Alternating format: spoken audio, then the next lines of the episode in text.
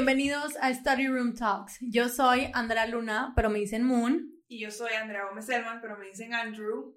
Y les queremos dar la bienvenida a nuestro segundo episodio. ¡Uh! ¡Yay! Estamos emocionadas. Sí. Sí, sí, sí. Siempre vamos a estar emocionadas, we promise. Andrew, ¿qué estás tomando? Hoy estoy tomando un ice chai latte con leche de almendra porque ya bien tarde y no quería tomarme otro cafecito. Sí, hoy empezamos a grabar un poco tarde.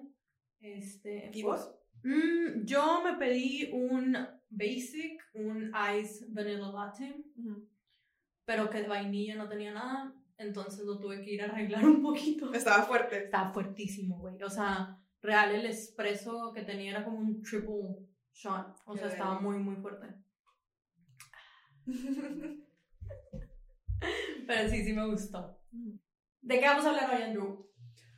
Hoy vamos a hablar de un tema que lo he tenido bien presente porque ya llevamos, bueno, por lo menos yo ya voy a cumplir, creo que siete años de no vivir en Honduras.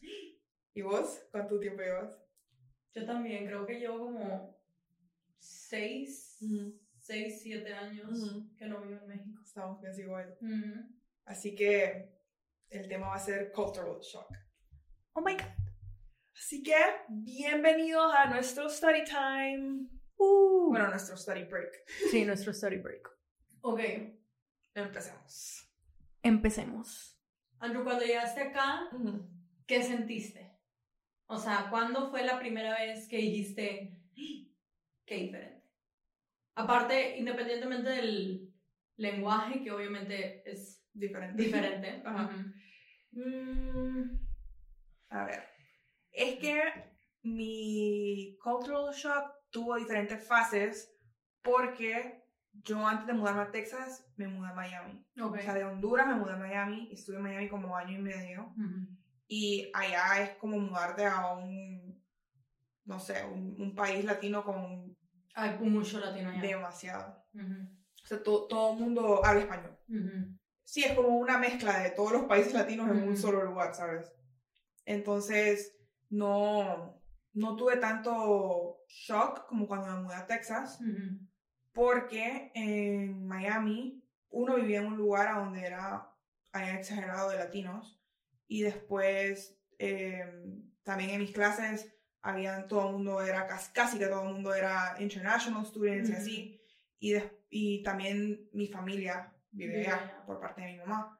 Entonces me mudé a un lugar a donde ya conocía gente O mundo sea, no hablaba estabas tan español sola. no no y mm, no se me hacía tan difícil como que hacer amigos porque todo el mundo Ujú. hablaba español Ujú. pero una vez me mudé acá, creo que mi primer como que wow Ujú. fue que cuando me mudé a Texas ya me mudé a estudiar arquitectura, en Miami no estaba estudiando arquitectura. Ok. Entonces, mi primera clase de arquitectura, que la amé, o sea, mi profesor era excelente, todos eran hombres y yo era la única niña, incluyendo mi profesor, ¿ok? Todos eran hombres. Pero, o sea, obviamente soy súper agradecida porque todos me trataban súper bien, la Ujú. verdad. O sea, como que no, no, no tuve problemas. Solo fue como que Porque no hay otras mujeres. Ajá, o sea, me, me fue tanto el shock que me acuerdo que me revisé a ver si estaba en la clase correcta.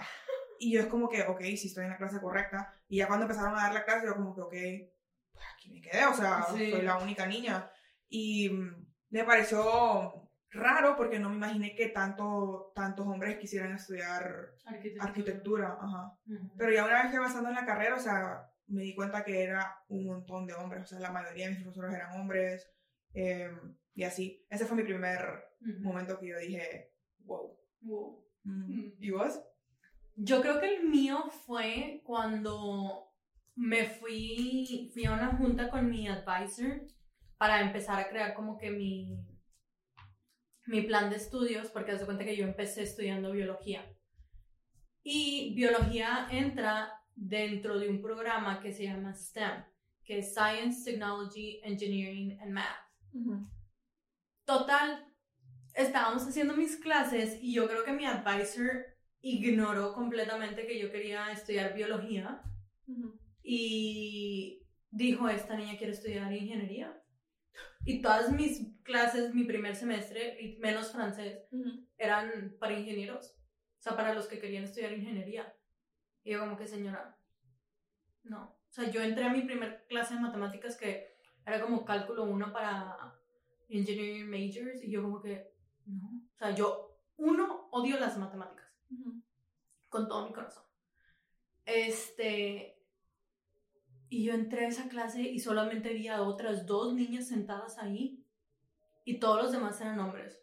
O sea, la clase no era muy grande, ponle que unas que 55 personas, pero nada más habíamos tres niñas y todos los demás eran hombres.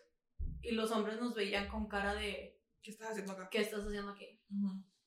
Entonces, sí fue bien difícil porque como no me gustan las matemáticas y yo tengo un trauma muy muy fuerte con las matemáticas, porque yo antes, cuando estaba en primaria, mi mamá me metió a un, como unas clases después de escuela a un, a un centro que se llama Kumon. Entonces, haz de cuenta que ahí el método Kumon es basado en un programa autodidacta. Entonces, como que todo el, el método es que el alumno aprenda por sí solo a resolver. A resolver. obviamente tenía una maestra que literal hasta la fecha la amo con todo mi corazón porque ella confió en mí, güey. O sea, ella me hizo creer que sí era inteligente en matemáticas.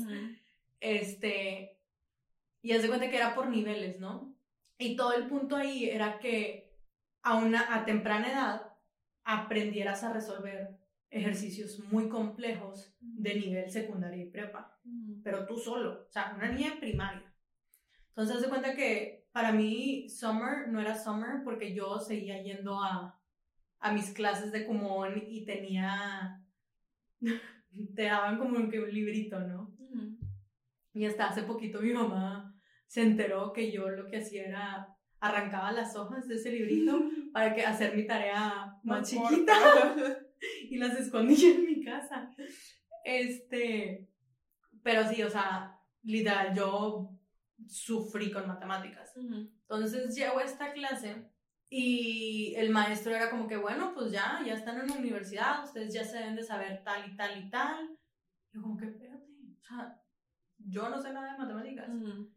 Y los niños no nos ayudaban, o sea, era como que no, pues chequen sus, sus notes o de que no, eso lo vimos hace, lo vimos hace como tres semanas porque no están al corriente. Entonces, literal, esas niñas y yo fuimos como que nosotras contra ellos y yo no, no ha sido la clase más difícil, pero al principio sí era de las clases más difíciles que tenía. Y sí la sufrí, pero me saqué a... O sea, las tres niñas nos sacamos a... Qué cool. Sí. O sea que vos sí has tenido clases en las que vos decís como que hay... Todo el mundo sabe cosas que yo no. Sí. Y por ejemplo, si seguimos con esta materia de matemáticas, estoy completamente segura que aquí les enseñan matemáticas de una forma súper diferente que en México. Porque, por ejemplo, simple, un binomio y tienes que sacar X, güey. Aquí yo no sé por qué, literal, es despejas el numerito y lo pasas al otro, le cambias el signo y se, se acabó. No, aquí es de subtract from both sides y luego que le agregan y que le quitan, dividen de una forma bien diferente. Y justo yo tenía una maestra que ella si yo no hacía el problema como ella lo explicaba en clase, o sea, a mí me dijo, te repruebo. O sea, ponle que yo podía hacer el, problema quitándole tres steps y llegábamos a la misma respuesta. Pero si no veía todo el procedimiento con esos tres steps, siempre me bajaba puntos. Siempre. Hasta que le dije como que, ¿por qué me estás quitando tantos puntos? O sea, si en un examen me sacaba, me podía haber sacado un 95. Fácil me, me ponía 88. Y teníamos las mismas respuestas.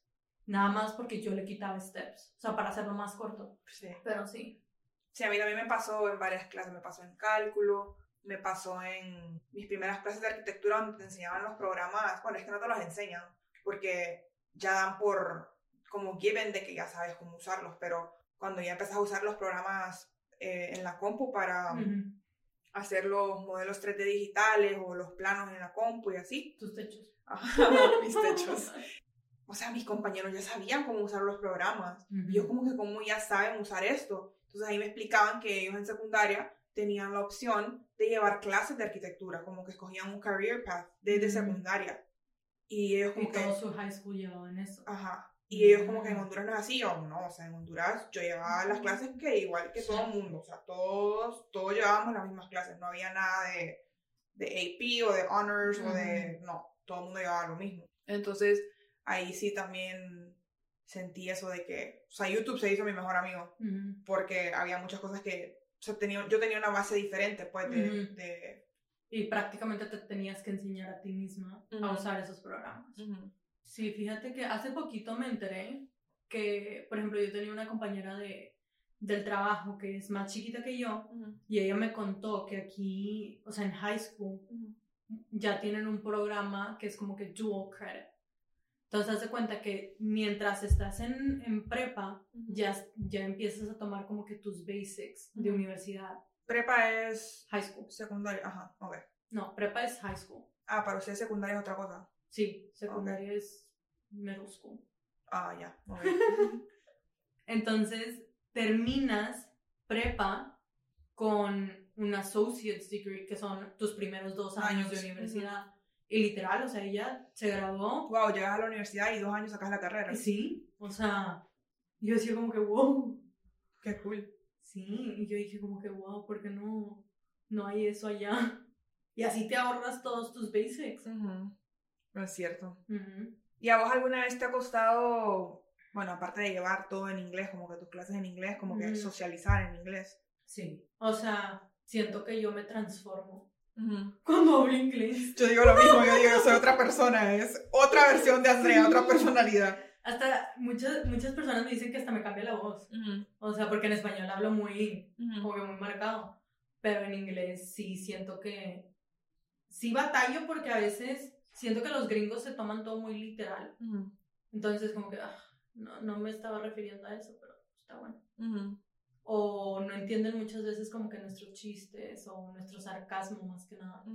Sí, es que hay cosas que no sé cómo traducirlas. Sí. Y hay frases que decimos en español que simplemente no se traducen. O sea, Sí, a mí también me ha costado, y más que en el programa de arquitectura, solo aceptan a 100 estudiantes eh, cada año.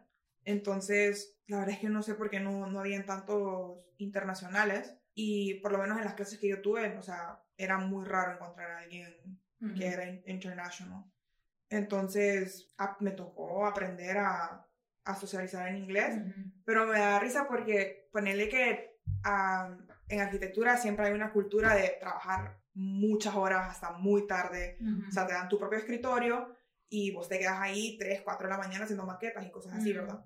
Entonces, yo estaba haciendo mi maqueta, todo el grupito que se quedaba hasta tarde también, Ujú. pero todo el mundo hablaba inglés. Pero a mí me llamaba una amiga o algo y me ponía a hacer FaceTime mientras hacía mi maqueta o mientras hacía mi dibujo o lo que sea.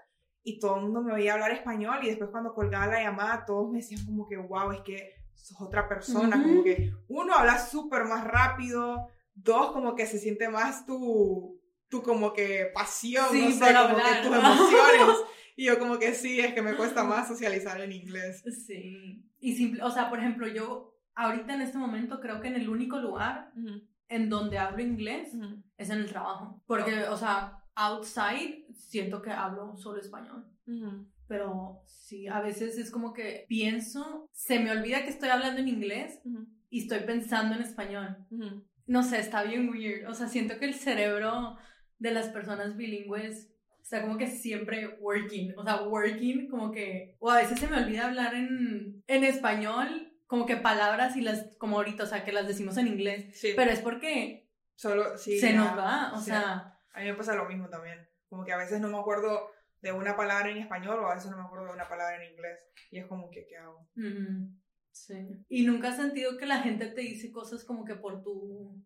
por tu acento? Sí, sí y no. O sea, al principio tuve la suerte de que mm, mi prim- mis primeros, mi primer año, mis compañeros de arquitectura, porque eran con los que más pasaba, eran súper amables, como que no, si no entendían algo, solo me preguntaban como que, what do you mean? Y así.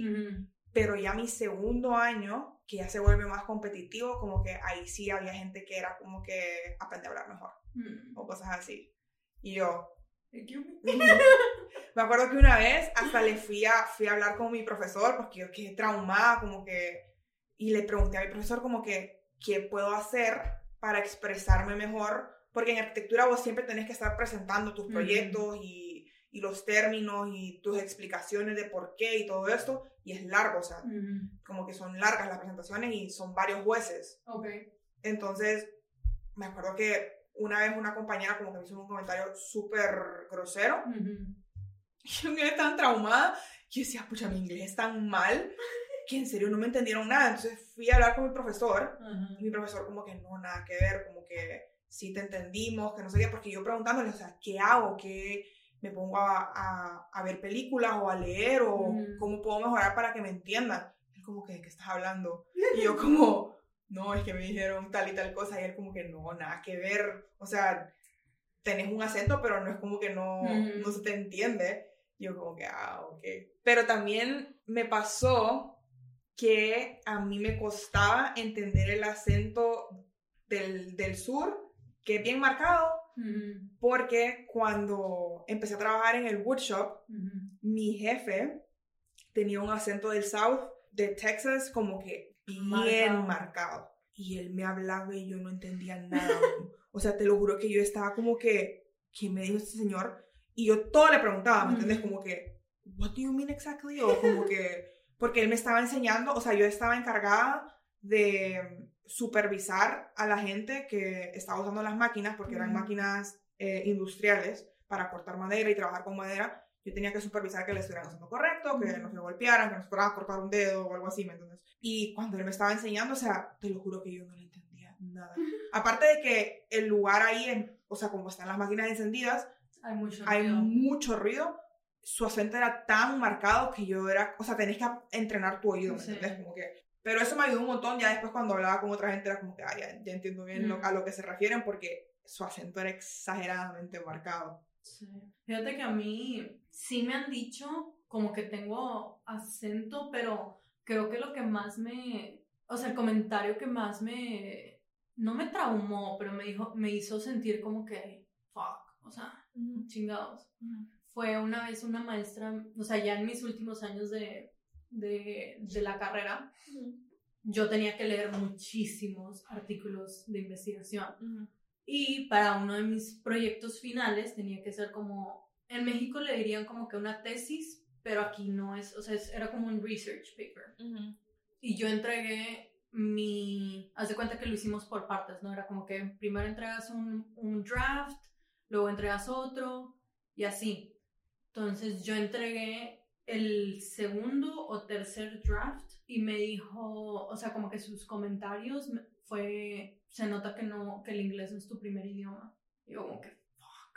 Y yo lo leía y, o sea, mi hermana, de una hermana mayor, ella, ella es maestra, bueno, sí, ella estudió eh, educación bilingüe. Entonces, o sea, ella siempre me revisaba mis, mis essays y yo les decía como que en serio no se entiende. Y me dice como que no, Andrea, o sea, sí, se- está súper bien tu essay. Y yo como que, literal, su último comentario fue, espero que nunca publiques un research porque nadie le va a entender. Güey, yo me quería morir. Porque dije, no puede ser que no sepa hablar inglés. O sea, y sí, yo sé que a veces se me va cuando estoy escribiendo, que ya estoy cansada y empiezo a escribir como estoy hablando. O sea, no tengo, de repente, pero pues obviamente es por las horas y que ya estaba cansada. Pero para mi final, Sí, lo revisas y lo, lo revisas. como cinco veces antes de entregarlo y presentarlo. Y yo decía, no puede ser, o sea, pero te lo juro que ese fue el comentario que hasta la fecha me- más me ha marcado, que me dijo como que espero nunca, nunca publiques un artículo porque nadie lo va a entender, porque se nota que el inglés no es tu primer idioma y yo como que, oh, Wow. fuck. Y cuando te mudaste acá, te costó mucho como adaptarte, como que a las diferencias. Ujú. Sí. Sí, porque haz de cuenta que yo me mudé acá cuando estaba chiquita, o sea, creo que fue como en mi O sea, haz de cuenta que yo hice high school acá. O sea, yo terminé high school acá.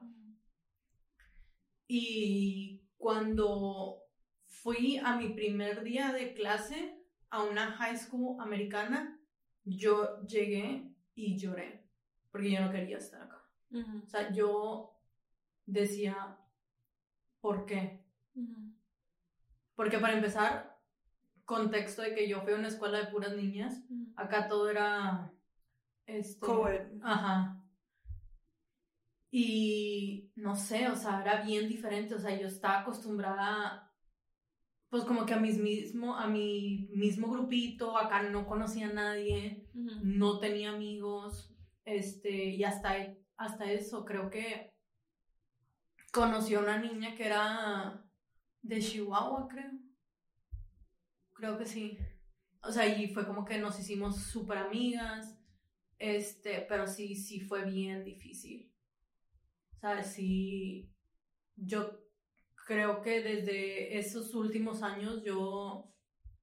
De 365 días, 360 días lloraba porque yo me quería regresar a México. Pero no podía. O sea, no podía regresarme. Pero sí. Sí me costó mucho adaptarme a mí me costó adaptarme más cuando me vine a vivir a Texas que cuando me fui a Miami. Mm, siento que acá todo era. Mm, o sea, la diferencia entre Miami y Honduras, obviamente es grande, pero siento que es más grande la diferencia entre Miami, entre Texas y, Honduras. Entonces, sí me costó más acá. Y eso que ya tenía amigos que, que vivían aquí. Entonces ya tenía como un grupito. Pero como hacer amigos en clases y, y socializar en inglés y así, se me hacía mucho más difícil. Y fue hasta que empecé a trabajar en el, en el workshop que, que empecé a hacer amigos mm. eh, de Estados Unidos, pues gringos que no, que no hablaban español. ¿Sabes también qué me costó? Que obviamente yo nunca había vivido sola, pues.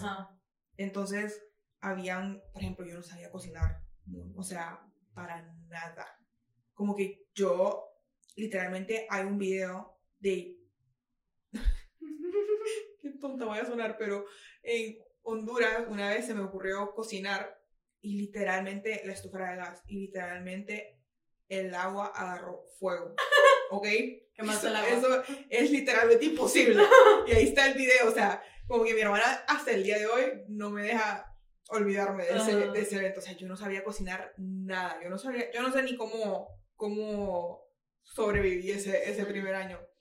Y también no estaba acostumbrada a la independencia, pues, que, que tenés ya una vez te mudas a no estar con tus papás. Entonces, eso me costó también. Como que me encanta. Y ahora cuando regreso a Honduras es como, me cuesta, porque no es lo mismo. Pues. Sí, obviamente, o sea, como que sigues siguiendo las reglas de la casa. Sí, es más como que el, me acostumbré tanto acá como, no sé, como que a estar, andar, o sea, por ejemplo, acá caminamos para ir a clases o cosas así, y en Honduras jamás, ¿me entiendes? Jamás caminaría para ir a, algún lado.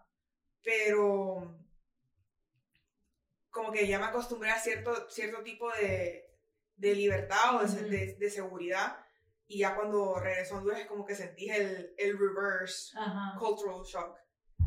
Sí, o como que el seguir ciertas reglas que, o sea, cuando estás acá, pues no, haces lo que tú quieras, pues.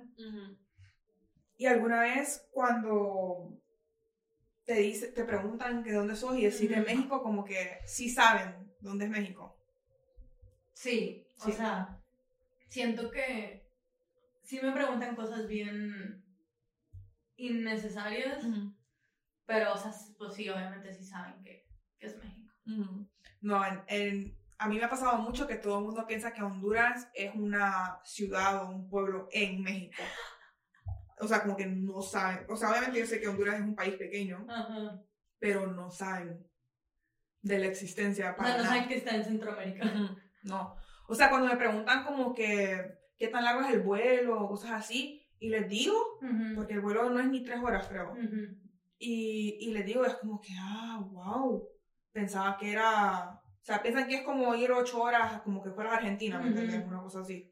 Sí, siento que lo más que me han dicho también es como que, ay, vuelas y yo, no, o sea, manejo y ya llego. Y es como que, ay, ¿cuántas horas son? Como 10 y yo, no, ni eso, o sea, está ahí cerquita. Pero, pero no, o sea, sí, obviamente no saben exactamente dónde está, de dónde yo soy, pero sí saben que es México. Sí, es que siento que también, como que Texas tiene Sí. mucha historia con México, ¿sabes? Entonces, obviamente la gente va a Es saber. nuestro. la gente va a saber más. Porque sí, de, de Honduras siento que hay muchos misconceptions, como que no, Sí. no, en serio como que no, no, No saben, saben. para nada. Y por ejemplo, ¿qué es lo más que te han dicho? La peor misconception que he tenido fue una vez, una vez, o sea, yo estoy, estudio arquitectura, ¿verdad? Y una de mis minors es construction. Ok. Entonces, obviamente, todas mis clases es o de diseño o de construcción. Y en, una, en arquitectura, muchas de las, o sea, aparte de que tenés que presentar todos los días, presentas como que lo que en lo que has estado trabajando, tenés que criticar también, o sea, dar críticas constructivas o dar tus De opiniones, cómo mejorar tu proyecto. no, y, y de, de tus compañeros. Ah, ok. Por eso es que las clases son tan largas. Porque, o sea, te- todo el mundo presenta, todo el mundo da opiniones, eh, te ayudan, etc. Y yo me acuerdo que una vez yo estaba dando la opinión de, del proyecto de un compañero. Y literalmente me dijo como que, que mi opinión no era válida. Porque en Honduras, porque yo crecí en Honduras. Y yo como que, como así? What? Y mi profesor como que, what are you talking about? ¿Verdad? Y el, el chavo, pues sí, es que en Honduras ni existe la construcción, o sea, todo el mundo vive en, en casas de adobe. Y yo lo quedé viendo con una cara. Mi profesor quedó como tan en shock que no sabía qué decir, que solo me dijo, Andrea, do you have anything to say about that? Y no, yo, no. y yo como que, ¿cómo le explico a este niño? O sea, lo mal, o sea, que está, ¿me entendés? Como que, en serio, o sea, yo sé que Honduras sí es un país de- del tercer mundo, o lo que sea, es un país pequeño, y así, pero, o sea, como que, en serio, no tenía idea de cómo se vive allá, ¿me entendés? Mm. O sea, y vos ya has ido, ¿me entendés? Sí, como que no, no... Está más grande que donde soy yo. Ajá, o sea, no, no, nada que ver. y yo, entonces yo como que al final solo le dije como que saqué, porque pues, tenés tu compu, ¿verdad? Entonces solo abrí, abrí como que un, porque era en Zoom en la clase, abrí, le di share a mi coso Ajá. Y le enseñé literalmente Google Maps. Y yo, bueno, o sea, te metes a Google Maps, pones el 3D view y puedes ver los Todo, edificios y todo, o sea, como que la construcción y así. Y el brother solo quedó como que, mm, Como que, mm, mm. pero sí me sentí como que, wow, porque o sea, imagínate que te digan como que no, tu opinión no es válida porque, Porque de donde sos de otro país, o sea, te criaste, creciste en otro Sí. país.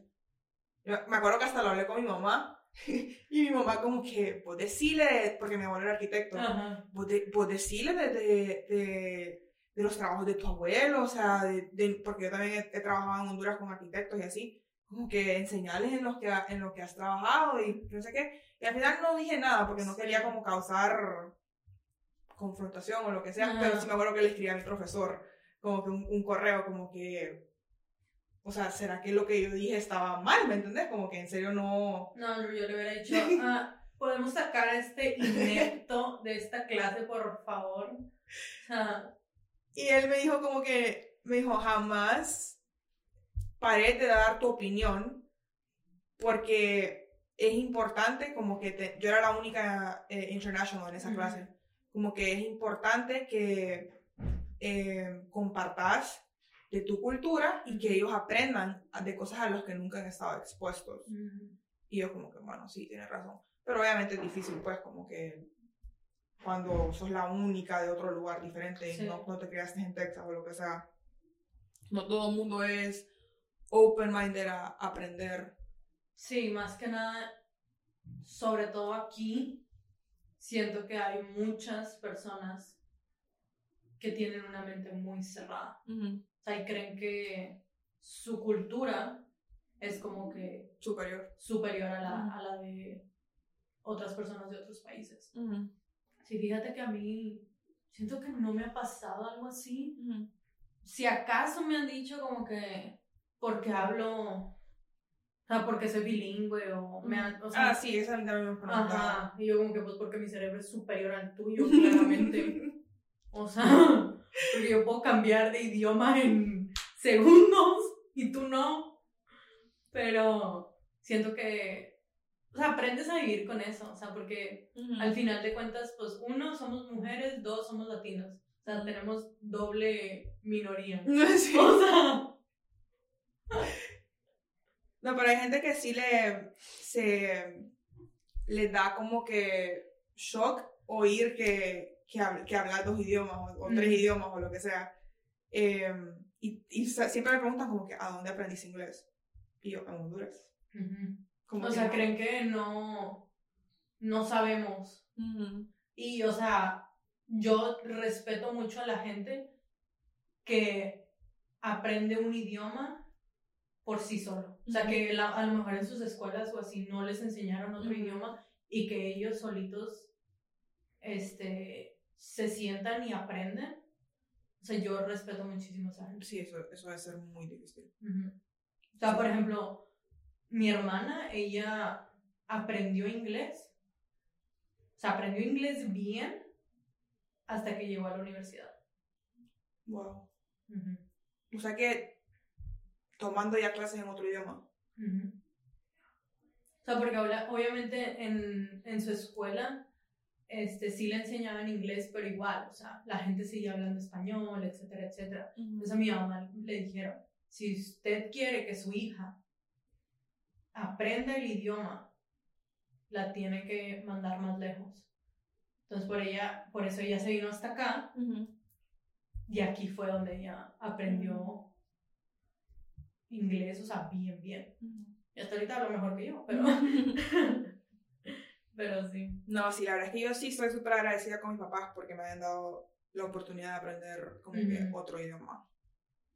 Sí, o sea, por ejemplo, yo, o sea, tengo un minor en francés Y la primera vez que yo me fui a, a Francia, me fui como que en un programa de la escuela y me quedé con una familia que no hablaba ni español Ni ni inglés. O sea, hablaban puro, Puro francés. Ajá. Y obviamente yo tenía mi francés teórico, Ujú. que es muy diferente. Hacer una conversación. Ajá. Ujú. Y es en, cualquier idioma. O sea, Sí. una persona que aprende español teórico es bien diferente porque en español hablábamos en una velocidad por dos.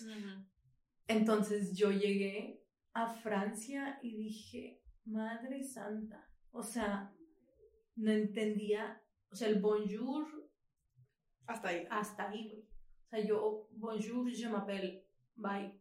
O sea, yo no sabía nada.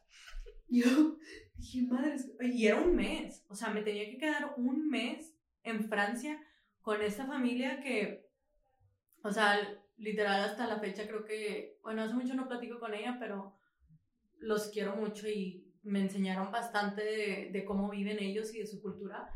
Pero al principio sí dije de que madres, o sea, y como hablan ellos y cómo se expresan, es como que, güey, no entiendo ¿Qué nada. estoy haciendo? Y otra cosa bien interesante es que ya venden papas azules. O sea, sus papas son azules. Porque estábamos en una fiestecita y comían, fun fact, en Francia hay papas azules. Que yo no sabía eso. Sí, a mí también me pasó eso del idioma y me da risa porque igual es español, ¿me entiendes? Ajá. Cuando, cuando fui a España a estudiar, como que había, a veces hablaba con gente en español, ¿verdad? es, está hablando de español. Y me preguntaban, ¿qué te referís? Y yo como que, ¿cómo a qué me refiero? O sea, te lo juro que cuando yo estuve en España, hubo un momento que yo decía, wow, yo no sé hablar español. Ujú. Porque, o sea, el, el, el español de allá es más, no sé, siento que más sofisticado. No, es bien formal. Sí. Súper formal. O sea, te lo, y había cosas que ellos me decían que yo como que, ¿de qué estás hablando? O sea, Güey, pues a mí casi no me dejan entrar a España por decir apartamento. ah, Bueno, por no decir más bien, porque yo dije departamento. departamento, porque en México se dice departamento. departamento. Y el señor oficial de inmigración me dijo, para empezar, así no se dice. Y yo como que, no, ya, no me dejaron entrar. Sí. Pero igual, o sea, siento que al principio, cuando nos empezábamos a llevar, o sea, nosotras con, con todas ustedes hondureñas, al principio yo no entendía, güey. O sea, ahorita ya me considero Experta. en hondureño, pero al principio yo había palabras que ustedes decían que what? No, no entendía. Sí, igual a mí. Siento que eso te pasa con cualquier... O sea, es que cada país latino Sí. tiene su, Su propio... sus propias palabras y así. Y siento que igual, o sea, hay muchos, por ejemplo, los dominicanos o los puertorriqueños, güey, hablan en un nivel speed por 5. O sea, hablan demasiado rápido. Sí. Eso sí es cierto. ¿Vos cuál crees que ha sido la lección más importante que has aprendido viviendo en otro país? Yo creo que para mí lo más importante es como que siempre traer presente de dónde vengo y sobre todo como que representar a mi país. O sea, como que ignorar esos comentarios que obviamente la gente siempre va a tener por ser como que extranjera, pero pero sí, o sea, como que siempre dejar en alto mi país. O sea, que vos crees que viviendo afuera te ha hecho valorar más tu sí, país. 100%. Sí, a mí también. Sí. O sea, es como que ahorita si, no sé, si alguien le tira a México, es como que, a ver, güey, claro que no. O sea, vamos a pelearnos. Pero, o sea, como que sí, o sea, siempre, más que nada como que defender y representar a mi país. Sí, a mí también. Y creo que la otra cosa para mí también ha sido que me ha ayudado mucho a aprender a adaptarme, porque yo era muy mala como que con cambios. ujú, Y acá como estás sola y son muchas cosas nuevas y siempre hay algo diferente ujú. y todo lo tienes que afrontar, afrontar sola básicamente, como que me ha, me ha ayudado mucho a adaptar, a aprender a adaptarme mejor a Ujú. diferentes situaciones. Sí, y por ejemplo, o sea, hay gente que literal deja todo. O sea, por ejemplo, o sea, nosotras dejamos a nuestra familia, pero hay personas que dejan, este, aparte de su familia, dejan sus, sus casas, dejan dejan negocios, dejan todo para venir a este país y poder lograr y luchar, porque es una chinga. O sea, no es como que, ay, ya llegué y ya, ya, ya hice el sueño americano. No, claro que no es. Tienes que trabajar, tienes que darle duro y poder salir adelante y sobre todo sacar a tu familia adelante. Y sí, o sea, la gente siempre va a hablar, siempre nos va a criticar, pero es como que está en uno ignorar esos comentarios. Siento que eso también a todo mundo le ayuda como que le da resiliencia, ¿sabes? Porque te, te hace más fuerte y te ayuda como que a seguir adelante a pesar de como que cualquier setback o cualquier eh, Obstáculo. obstáculo o lo que dicen o no sé. O gente que te hace, te quiera hacer sentir de menos por venir de otro país. Sí. Y shout out a toda la gente que vive fuera de sus países. Los entendemos, los apreciamos. Sí, nunca dejen que, que comentarios los hagan sentir de menos, que sientan que los están criticando. Es como que no, o sea, demuestren como que sí, vine a este país y voy a lograr todo lo que me proponga. Voy a salir adelante. Ujú. Y shout out también a todas las familias que apoyan a los que se quieren ir. Sí, güey. Porque tampoco es fácil para los que se quedan. Ujú. 100%. Así que gracias a nuestros papás. Yes, we miss you. Bueno, creo que ya aquí terminamos con nuestro study break. Sí, Andrew, tenemos muchas cosas que hacer. Pero bueno, esperamos que les haya gustado mucho el episodio. Este, déjenos sus comentarios. Este, please, please, please, Denos cinco estrellas en Spotify, por favor, se los agradeceríamos mucho. Y a las personas que no dejan cinco estrellas, los voy a buscar. Los voy a buscar y los voy a encontrar. Este, ¿qué más, Andrew? Si tienen ideas de algo que quisieran oír o que platiquemos aquí, déjennos saber. Aceptamos críticas constructivas. Seguimos en el énfasis en constructivo.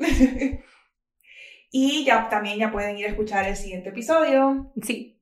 Y no olviden seguirnos en todas nuestras redes sociales que son at studyroomtalks.pod. Ujú. Y nos vemos en el siguiente episodio. Bye. Bye.